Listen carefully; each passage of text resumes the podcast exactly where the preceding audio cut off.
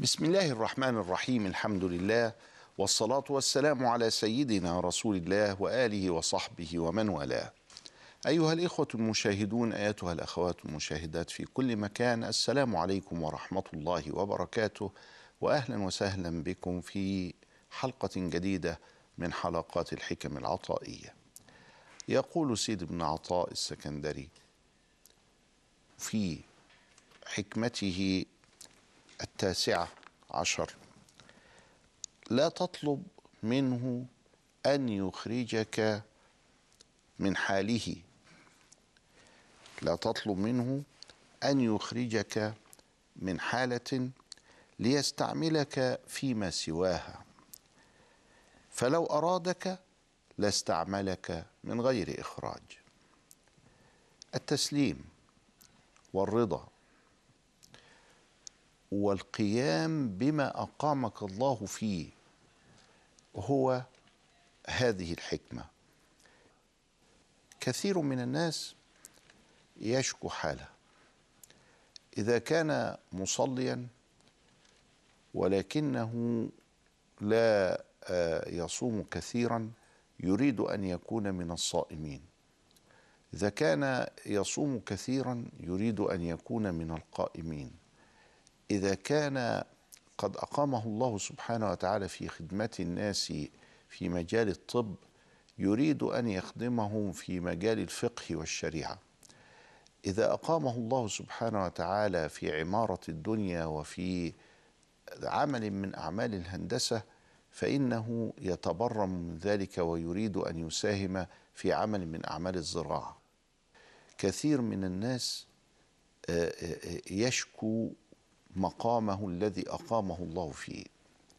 ويسأل الله سبحانه وتعالى إما أن يضم إليه عملا آخر وإما أن ينتقل من هذا العمل الذي هو فيه إلى عمل آخر سواء كان هذا العمل دينيا أو دنيويا. ونحن أمام صنفين من الناس.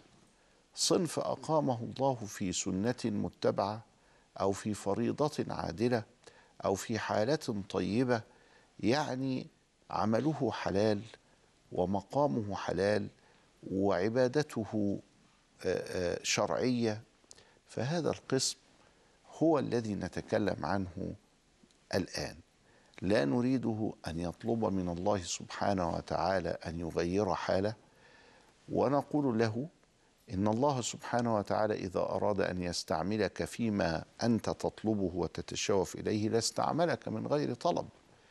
ولكن التفت إلى مقام الله لك التفت إلى ما أنت فيه إتقن عملك.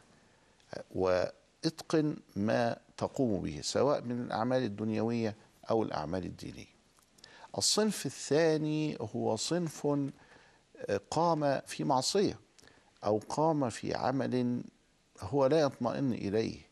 ولذلك هذا الذي يطلب من الله سبحانه وتعالى أن يمن عليه بالانتقال من المعصية إلى الطاعة بالانتقال من القصور والتقصير إلى حال التمام والكمال. نعم هذا الذي يطلب من الله سبحانه وتعالى أن يرحمه وأن يكرمه وأن ينقذه من هذا الحال إلى حال أحسن.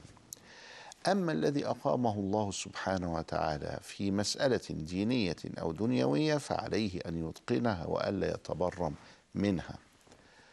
وصف الشاعر لهذه الحالة يقول كل من في الكون يشكو حظه ليت شعري هذه الدنيا لمن؟ فنرى الطبيب متبرما ونرى المعلم متبرما ونرى رجل الأعمال متبرما وكل من في الكون يشكو حظه. هذا الكلام منسوب إلى أبي علاء المعري. يعني هناك في القرن الثالث والرابع الهجري. اذا فنحن في هذه الحكمة يوجهنا ابن عطاء الله إلى قضية الرضا وقضية التسليم وقضية فهم مراد الله وقضية الوعي الذي يسبق السعي. ودائما لابد أن يسبق الوعي السعي لأن السعي لابد أن يبنى على وعي صحيح حتى يكون سعيا مقبولا ومشكورا. الوعي بالحقيقة وهو أن لا يكون في الكون إلا ما أراد الله وأن الله حكيم يدبر هذا الكون.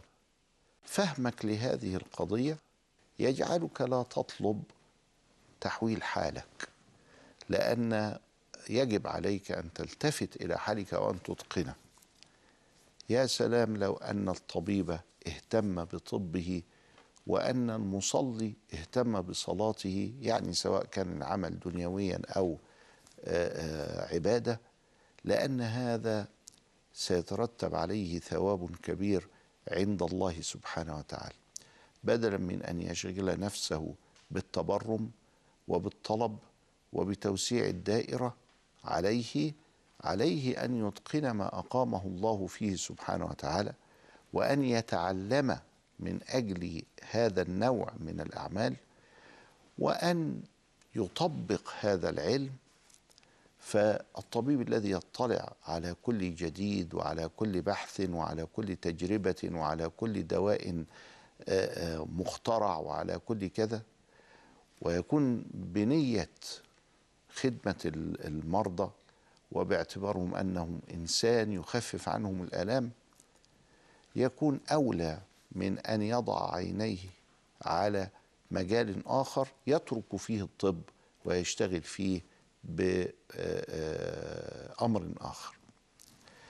لا تطلب منه أن يخرجك من حالة أنت فيها ما دامت هذه الحالة مرضية وما دامت هذه الحالة سنية وما دامت هذه الحالة على أمر شرعي سواء أكانت دنيوية أو كانت دينية. ليستعملك فيما سواها إما بالانتقال وإما بالإضافة. يعني تريد أن تضيف لنفسك فيكون في ذلك طلب لعبء جديد أو تريد أن تتحول تحولا تاما وتترك ما أنت عليه. وهنا تذكرنا هذه الحكمة بقولهم الخيرة فيما اختار الله سبحانه وتعالى.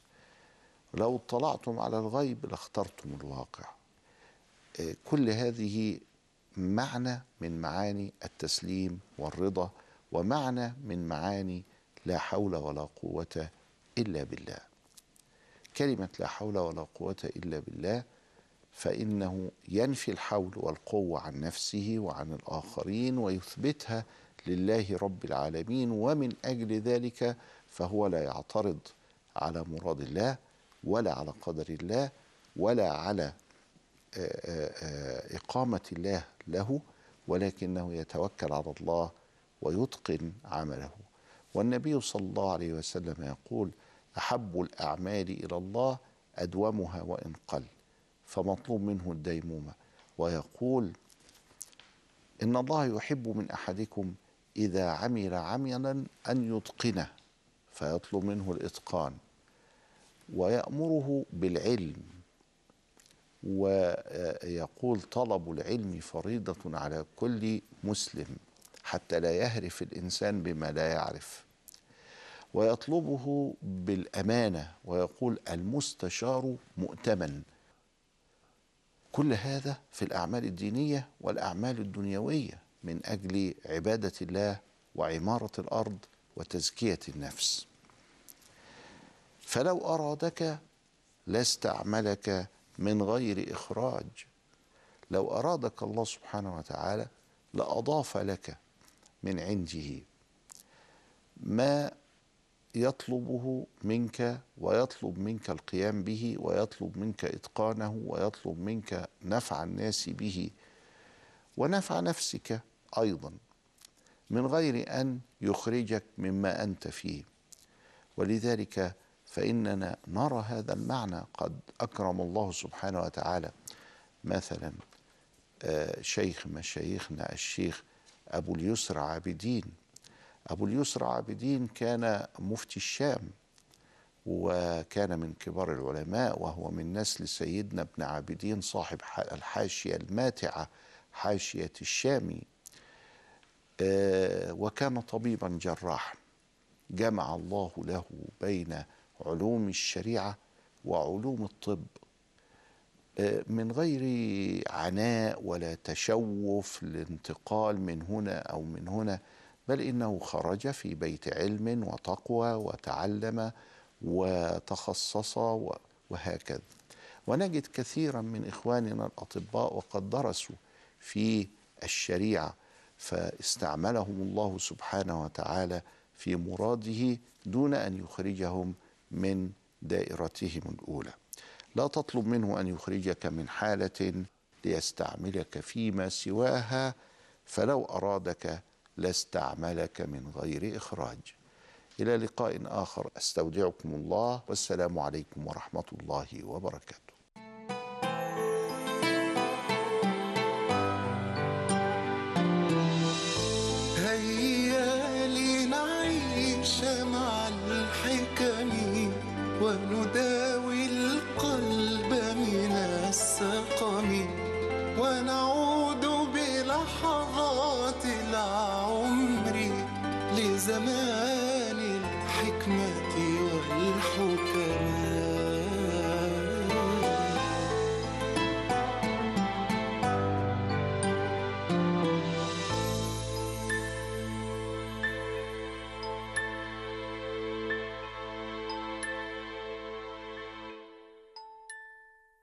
do do do.